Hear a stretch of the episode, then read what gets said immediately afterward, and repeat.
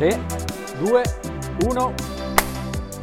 Eccoci tornati. Eccoci tornati. Le cadenze sono un po' più rarefatte, ma Ma perché ci stiamo allenando? ci stiamo allenando tanto, ci stiamo allenando forte, ma soprattutto, ma soprattutto abbiamo sempre la stessa grinta, no? Assolutamente. Cioè, abbiamo sempre la stessa grande voglia di dire un sacco di minchiate. Ce la cantiamo e ce la suoniamo semplicemente. Quella non manca mai. Il tempo è diventato meno, ma l'entusiasmo no. No, quello non, non- non- non smette mai, per fortuna. Speriamo che questo continui a sentirsi durante eh, ognuna delle puntate che registriamo, se no le buttiamo. C'è Se poco no, da sì, fare. Sì, sì, a- a- troppe ne abbiamo cestinate, troppe ne abbiamo cestinate. Sì, sì. E- Ma perché ci stiamo allenando forte? Ci alleniamo sempre forte, Diego. Quando è Sì. che ci siamo, non ci siamo mai, quando è che ci siamo allenati fo- che non ci siamo allenati forte? Vero, però in questi ultimo anno e mezzo diciamo che l'obiettivo agonistico era un pochettino, si era un pochettino rarefatto, ecco, Eh, mettiamola sì, così. sì, sì. Invece adesso all'orizzonte ci sono belle gare, Belle belli- varianti, belli impegni. tanti lockdown. Infatti io sto bello attento a non comprare biglietti, a- aspetto, aspetto. Sì, sono saltate un pochino di, un pochino di appuntamenti, diciamo, ai confini dell'Italia, sono saltati, però eh, adesso stiamo registrando che è inizio di gennaio. Buon anno a Mm, chi ci sta buo- ascoltando. Buon anno. e verso la metà di febbraio abbiamo un, evento Significativo. significativo per il mondo del jiu-jitsu italiano. Per la prima volta il campionato europeo di Brazilian si Jiu-Jitsu terrà qui a Roma. a Roma, a Palafilcam, Mhm. a Ostia, mh, portato dall'IBJJF. Quindi un evento di abbastanza di prim'ordine Sì. con... Considera che fino, considera che fino al- a che si sono tenuti, insomma, eventi dell'IBJJF, ehm, a Roma abbiamo comunque avuto un evento di buon livello che era l'Europeo Ono G. Mhm. Ne abbiamo fatto, se non sbaglio, dal 2013, quindi sette edizioni, sei, sette edizioni, considerando che poi dal 2019 in poi si è bloccato un po' tutto. Certo. Se- l'ultima, se non erro, è stata il 2020, sì, quindi sei, sette edizioni. E- Però quest'anno edizione con il kimono, Ok. eh, l'evento più importante del continente, eh, si articola su quasi una settimana di gara, sei giorni. Sì, sentivo E- compagni che hanno già eh, diverse decine di persone in categoria. Sì, sì, mi sono iscritto insomma, anch'io e considera che, che sono un vecchietto Master 3 e allo stato attuale dovrebbero ess- dovrei avere circa 16 persone in categoria, eh, che quindi insomma non è, non è un impegno da poco. non è un impegno da poco per una categoria tutto sommato di persone um, agonisticamente belle mature. Mhm, certo, E, certo. mm, eh sì, ci sono, sono previsti circa 500 iscritti al giorno, insomma, eh beh sì, sì, sì, Qua- dai 4 ai 500 iscritti al giorno è un evento che riesce a macinare tranquillamente dai 2500 ai 3000 iscritti globali. Boh, adesso sinceramente mh, questi mh, eventi pandemici mettono sempre tutto in una prospettiva abbastanza incerta, Mhm. però in genere, ecco, i numeri, i numeri, gli, Sono gli questi. dell'ultima edizione erano questi. Eh, sì, beh, insomma, comunque l'IBJJF ritorna alla grande, abbiamo visto anche... È già tornata alla grande, non in Italia ovviamente, ma ci sono stati... Sì, beh, negli Stati Uniti gli eventi non si sono mai fermati in realtà anche per un diverso approccio Mhm. rispetto a questi, diciamo, mh, a questi eventi che noi non commenteremo perché non... Non, non è questo il posto, la Non sede, non, posto, siamo noi le sede, ma- persone adatte No, soprattutto. ma non è quello, non, vo- non voglio proprio buttarmi in un certo tipo di argomenti, ma comunque negli Stati Uniti gli eventi non si sono mai fermati, l'IBJJF organizza un evento ogni due settimane circa in diversi stati e eh, a dicembre C'è abbiamo avuto il mondiale, il mondiale, finalmente. infatti. Non abbiamo ancora avuto modo di parlarne, adesso le cose sono- si sono un pochettino raffreddate, però è stata una grande, ehm, insomma, un momento si- significativo dal punto di vista agonistico. Mi sembra di capire anche appunto da, da esterno che ci siano state delle, delle prestazioni e anche degli, come si, come, dicono gli addetti ai lavori, degli upset non da poco. Sì, degli upset, ci sono stati, ci sono, ci sono stati degli upset, ci sono state delle conferme, diciamo, uh-huh. di quello che dovevano essere dei, dei prospetti che poi si sono confermati tali e ci sono stati anche del, diciamo, delle polemiche non, non, da poco come al solito direi per quanto riguarda gli eventi di BGGF ma è fisiologico considerata la complessità del regolamento sono state diverse mh, polemiche anche per Ar- quanto riguarda gli arbitraggi, gli arbitraggi mm-hmm. ai quali poi ha fatto seguito anche un appello di Bucescia Uh, c'è stato l'affair Meregalli, mm. Meregalli, scusa, ma L sola, Meregalli, Vai, quello era Magalli. quello, sarebbe, quello, sarebbe, un match da, da vedere. Meregalli contro Magalli. Esatto.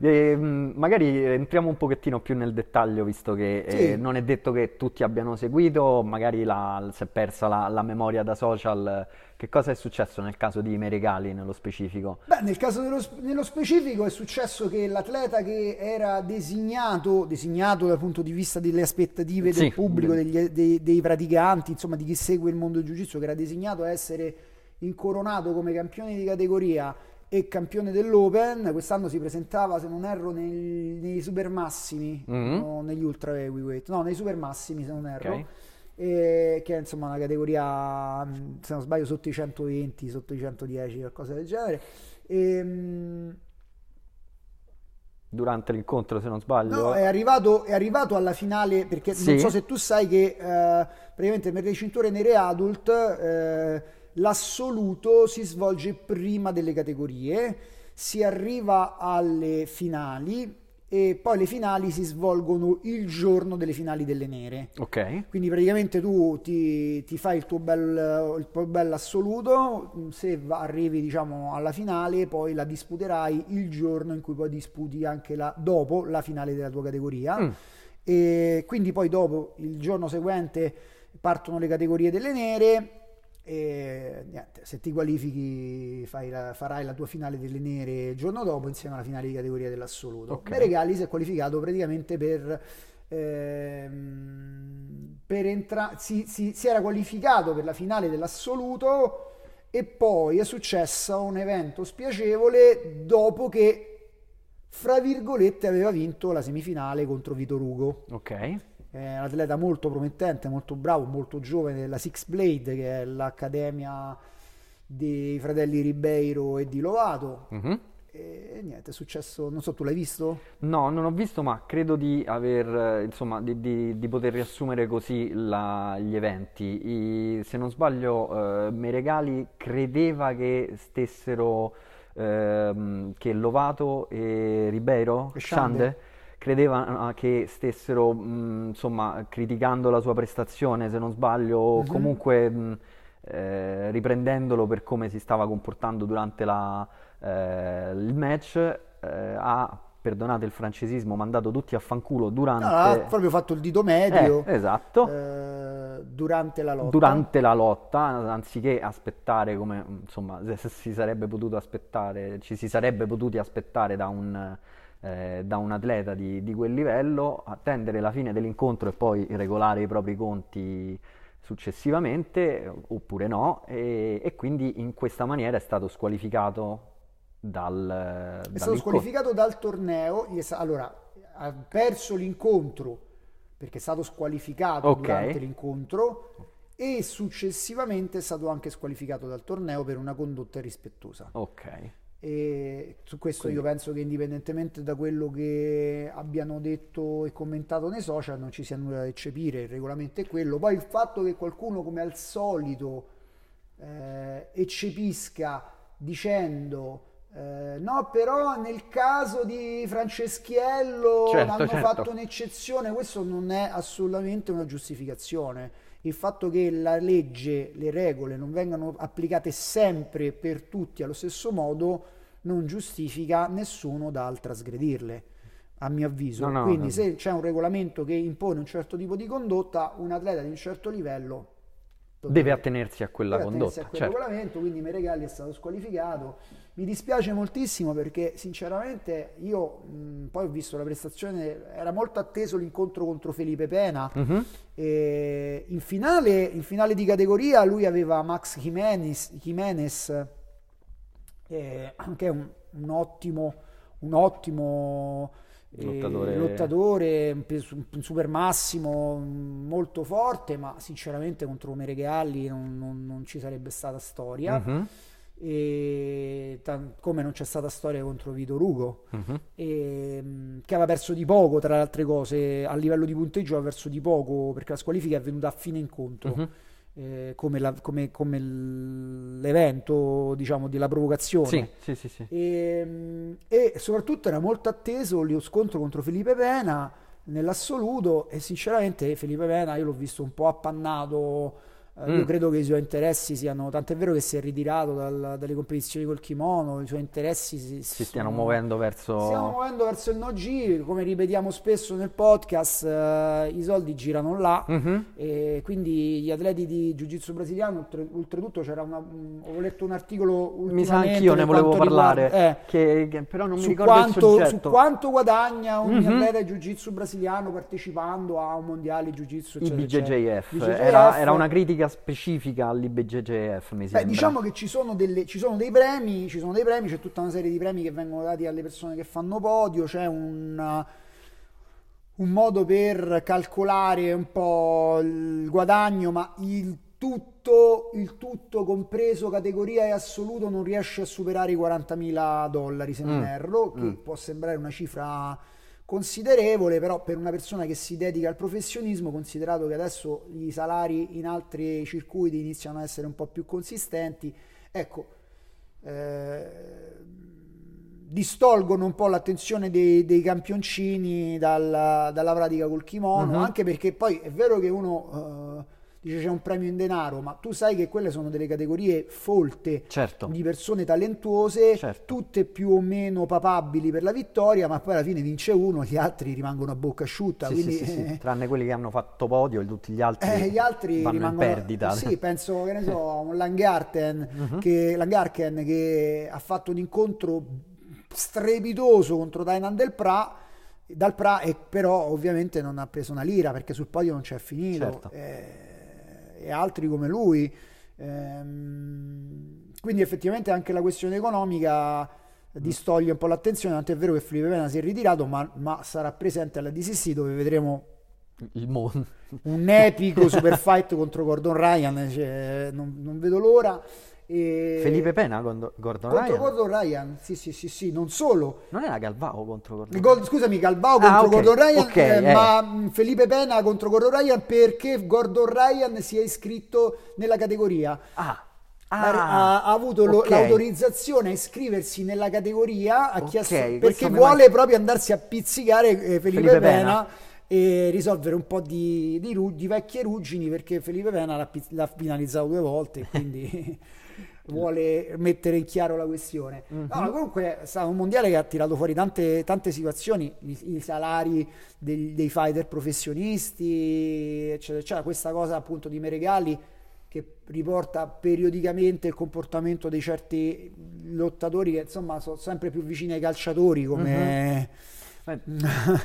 Inevitabilmente, man mano che la spettacolarizzazione del- dello sport eh, sale alla ribalta come elemento chiave per avere eh, successo, inevitabilmente certi comportamenti non solo eh, tendono probabilmente a essere meno sanzionati, ma anzi vengono incentivati, non in questo caso, però ecco, se io penso a, mh, vi ricorderete quasi tutti, me- mesi fa è successo appunto tra Galvao e Gordon Ryan in un altro contesto, Però in, caso, scena. però in quel caso tu stai parlando di due persone che non hanno dato un bello spettacolo, non, hanno fatto- non hanno dato un buon esempio. Tu stai parlando del fatto dello Esatto, schiaffone, sì, sì, sì, schiaffone sì, sì, pro- Ryan- Gordon Ryan e Galvao. Non hanno dato un buon esempio né come praticanti, eh, né hanno dato, diciamo, mm, non hanno portato sicuramente buona luce alla disciplina, però è una cosa che è avvenuta in un contesto certo, privato, in certo, un certo, certo, senso. certo. eh. assolutamente, assolutamente, no, no. Eh, Però, eh, come Dentro dire, un palazzetto, però nessuno dei due in realtà era, si doveva, è stato un regolamento di conti privato in un contesto pubblico. Mm. Ecco, questo è una cosa, una cosa diversa. Però quando tu stai ehm, partecipando a una manifestazione sportiva, il tuo comportamento dovrebbe essere eh, irreprensibile. ecco, Adesso il discorso che tu voglia fare un po' il personaggio, il bad boy, Mhm. eh, perché comunque in questa maniera sai che attiri un po' l'attenzione del pubblico, Certo. l'attenzione dei fan. Io posso capirlo in un certo tipo di contesto, non lo giustifico, non mi piace, però come dici tu, se uno deve fare un'analisi prettamente sociologica o di mercato, dici vabbè, è una strategia, un po' come i face-off eh, prima dei match di Sì. MMA, eh, sì, ti do la spintarella, ti insul- insulto tua madre, poi dopo quando ci siamo menati ci abbracciamo, è amico, è business, ok, Mhm. tutto a posto, amici come prima e facciamo sta farsa un po' alla pro wrestling, va bene, l'hype, tutto quello che vuoi. Il jiu-jitsu brasiliano è anche un'arte marziale, abbiamo ripetuto tante volte, Die- dietro ci dovrebbe essere la propagazione di un certo tipo di valori, comunque il mantenimento di un certo tipo di valori di correttezza, rispetto per l'avversario, Sportività rispetto- in sportività generale. in generale, che è veramente un problema poi se viene perso. Perché è una sorta di oasi, una sorta di Mhm. riserva indiana. Mhm. Cioè, se, non arri- se nemmeno negli sport amatoriali, perché alla fine di quello si parla, se nemmeno negli sport amatoriali si mantiene quantomeno il tentativo di conservare un certo tipo di atteggiamento, di Di postura, condotta, di sì, sì, sì, condotta, sì. eh, allora ragazzi miei, secondo facciamo Tana libera tutti. Certo, secondo te, mh, adesso al di là del, tra virgolette, che poi non è di nuovo neanche questo il contesto opportuno, il giudizio morale, Mm. che cosa scatta nella mente di un, eh, di un atleta per arrivare a quell'eccesso? Ma guarda, non voglio fare un discorso morale perché No, no, abbiamo già assu- fatto no, no, no, troppi infatti, pipponi. No, senso, infatti, già, infatti. già la stiamo tirando lunga sul col pippone, poi sembra che uno vuole veramente fare No. il catechista della situazione. Però, il- ecco, diciamo che secondo me è un problema che ehm, dal punto di vista della psicologia dello sport Esatto, ci pone una domanda, facciamo, orga- eh, guardiamola da una prospettiva differente, cioè non del valore morale No, della- no, no, della- del gesto, ma dell'opportunità del gesto. Cioè, comunque sia, qualunque cosa che ti porta a trasgredire il regolamento e ti porta a perdere un'occasione come quella di disputare una finale di categoria, una finale dell'assoluto ed entrare nella leggenda, perché con Mhm. un doppio oro tu ini- entri dentro un'elite ristrettissima di lottatori certo. ristrettissima. Penso, che ne so, a, a Roger Gresi, penso a Buscescia, penso a questa gente qua. Cioè tu ti elevi a un altro livello di competizione, perdi l'occasione per mandare a fanculo uno che sta dietro le transenne, è- con il casino che ci sta nei palazzetti non puoi essere nemmeno sicuro di chi abbia detto cosa, Certo, sinceramente certo, certo. Indica una scarsa padronanza di sé. Posso dire che sicuramente ci sarà una componente caratteriale, insomma, Meregali non è uno, è uno abbastanza fumantino, l'ha Mhm. dimostrato più di una volta, ma un po' paga probabilmente la lontananza dalle competizioni. Questa è Mm. una cosa importante perché comunque un palcoscenico come quello per una persona che ha su di sé una pressione molto importante, sia quella che lui mette su se stesso, sia quella che metto- mette- gli mette addosso le persone La che squadra, la il squadra, team, il team, eh, i fan, Mhm. gli amici, la famiglia, tutto quello che vuoi. È una pressione importante e uno come Meregali che magari eh, non è mai uscito dal Brasile da tut- per tutto il, il periodo della pandemia, ha lottato praticamente zero perché le occasioni sono state veramente poche Mhm. rispetto ad altri, magari ha potuto sentire di più la pressione rispetto ad altri atleti che erano meno carichi. Mhm. Meno, paradossalmente essere meno carichi ti porta a volte a Ad essere più lucido, essere più lucido. Certo. Certo, non, non è che devi andare a fare una passeggiata, devi essere focalizzato, però eh, fare un, un errore di questo tipo... Questo mi sembra un buon consiglio, adesso al di là della considerazione, sembra un buon consiglio tra virgolette, però è, è comunque qualcosa da tenere a mente anche per ognuno di noi nel nostro piccolo, visto che, come dicevamo all'inizio, ci stiamo, non tutti, non obbligatoriamente, però avvicinando a tutta una serie di ehm, prestazioni agonistiche di un certo livello, tenere a mente questa idea di lucidità, di eh, focus su un obiettivo, secondo me è, è d'aiuto anche ascoltarsela in, in questo modo e fissarsela su così uh, tenersela a mente non è una cosa da poco. No, però considera che paradossalmente per noi è più facile perché per quanto noi possiamo nutrire delle aspettative su noi stessi, noi possiamo pensare o supporre che ci siano dei riflettori puntati su di noi, ma questo non è vero, nel senso che poi fondamentalmente della prestazione di Paolo e di Diego non gliene importa niente ah, a nessuno, sì, vero. o quasi Mentre questi, questi, atleti di alto livello uh-huh. effettivamente subiscono una pressione rilevante ed in questi sport minori, secondo me è ancora maggiore, uh-huh. perché negli sport minori dove tu veramente o tutto o niente, perché sì, paradossalmente tu vai a fare un incontro di MMA da professionista, ma pure se perdi prendi la borsa. Certo, certo. Il tuo no, lavoro, no, vincere e perdere il tuo lavoro, non è che vai lì per perdere, tutti vanno per vincere, tutti sentono la pressione però fondamentalmente sai che è il tuo lavoro.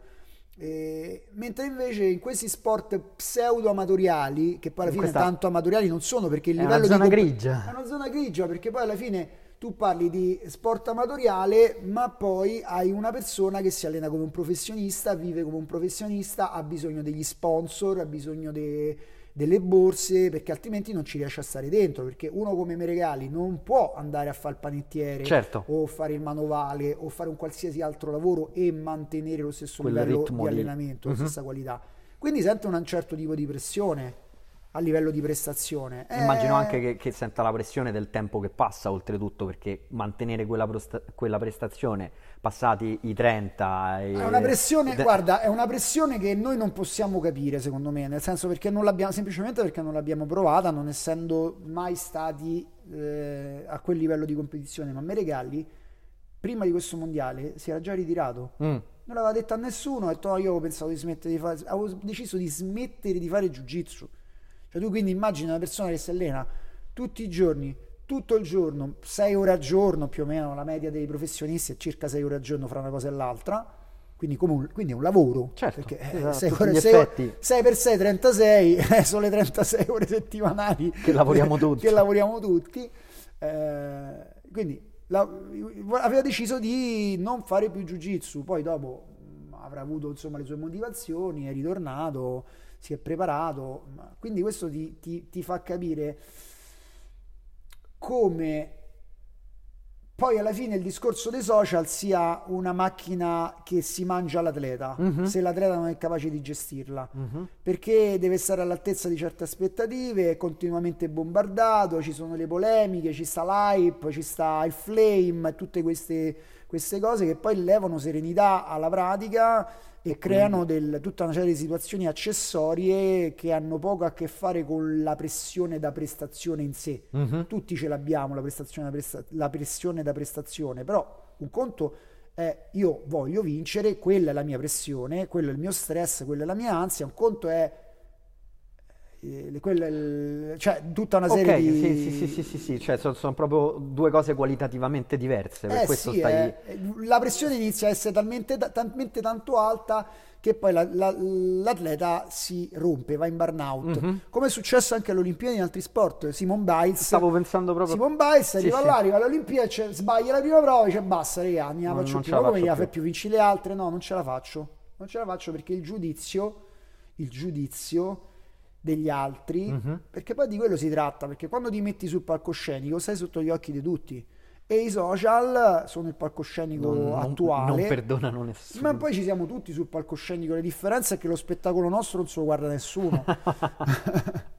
Questo podcast compreso. Questo podcast, podcast soprattutto aggiungerei per fortuna. Almeno abbiamo la libertà di, di uscircene male senza essere perseguitati. Per... Sì. non siamo perseguiti. Va bene Paolo, senti, ehm, direi che i prossimi appuntamenti cercheremo di mh, mm, ritornare ad una, eh, come dire... Ehm, maggiore regolarità, ecco. Sì, ci proviamo sì, se non altro, proviamo, come obiettivo ce lo, ce lo poniamo, anche perché appunto ci sono eh, eventi eh, per i quali ci stiamo preparando e quindi è anche bello secondo me fare delle considerazioni in corso d'opera, Certo, dare un, ehm, dare anche un feedback a chi ci ascolta di, di quello che mh, vediamo, sentiamo tutti e due, ognuno col proprio, col proprio occhio, eh, in vista di eh, appuntamenti che, Eh sì, comunque... che vogliamo- a cui vogliamo partecipare. Comunque, ecco, se posso fare una chiosa, Certo. questo mondiale è stato veramente anche un'iniezione di fiducia perché ha, ha tirato fuori un bel jiu-jitsu che è rifiorito nonostante uno stop prolungato Mhm. e adesso, vabbè, al di là delle varie ondate, varianti, eccetera, eccetera, che pare che ci flagelleranno almeno per tutto il mese di gennaio, ma poi si spera che si sia passata la curva. si sia, pass- sì, sì, sia passata la curva e mm, da febbraio, almeno per quello che ci riguarda, grandi impegni, Eh sì. un europeo, poi eh, ci, ci saranno un paio di gare IGP molto Mhm. interessanti che p- da quest'anno pare che l'IGP voglia investire sull'Italia, evident- evidentemente ha, ha visto che c'è una buona risposta, loro offrono dei tornei, del- del- dei tornei sempre abbastanza di qualità abbastanza alta Mhm. e quindi è un piacere anche parteciparci e quindi un paio di gare Catania, Napoli Poi c'è Torino, poi c'è sbaglio. Torino che è una bella sorpresa, ritorna, è un evento storico che il primo torneo, il primo grande torneo, non il primo torneo in assoluto, ma il primo grande torneo che abbia avuto diciamo un, un- Un seguito e un un... seguito e una cadenza Mhm. fissa, eh, anche quello con regolamento IGP, ma indipendente, che poi è una cosa anche interessante perché poi alla fine il discorso è eh, io voglio partecipare a tutte quante le gare che mi, mh, mi è possibile, Mhm. Eh, qua- alle quali mi è possibile partecipare, ma ovviamente anche come società io non è che posso pagare 70 tesseramenti, 80 affiliazioni, cioè, Certo, eh, certo, certo. diventa un po' un obolo ogni volta. Invece, secondo me, la scelta di fare un torneo indipendente aperto. aperto, come, fa, come hanno deciso di fare i ragazzi di Torino, o ehm, come fa l'EGP, che Mhm. non chiede nessuna affiliazione ma fa pagare esclusivamente il costo dell'evento, è una scelta vincente. E infatti noi, almeno noi, questa è la nostra scelta di team, eh, partecipiamo Partecipiamo. volentieri. volentieri. Poi, eh, che altro c'era? Lisbona. Lisbona, ci sarà l'Europeo Sport Jiu Jitsu Federation a Lisbona, insomma, I prossimi sei mesi saranno sei mesi belli intensi. eh, ma a me mi sembra che non sono mai stati mosci, eh, però eh, sì, sì, ce ne sarà insomma da parlare, Potremo, avremo molto da parlare su come si organizzano gli allenamenti in queste... in, queste- in- questo tipo di periodi, nei periodi di, di periodi, come carico. conciliare varie cose, come, come equilibrare varie, varie cose all'interno dell'accademia. Ma mi stai facendo un'anticipazione per la prossima puntata? Potrebbe essere, ti sto facendo un piccolo spoiler. E quindi abbiamo anche la continuità tra una puntata e l'altra, stiamo proprio diventando un podcast maturo. Senti, eh, Stay tuned. stay tuned. E, mh, anche mh, voi rimanete, rimanete, ascoltate questo tipo di, di deliri che vi proponiamo con regolarità abbastanza... Eh, oggi siamo rimasti proprio sul Sì, sì, sì, sembravamo... cronaca sportiva, Esatto. quasi, quasi- Gianni Minà, i, Gianni, Sì, i sì. Gianni Minà del Jiu Jitsu. E, e ci sentiamo presto. Ciao Paolo. Ciao Diego.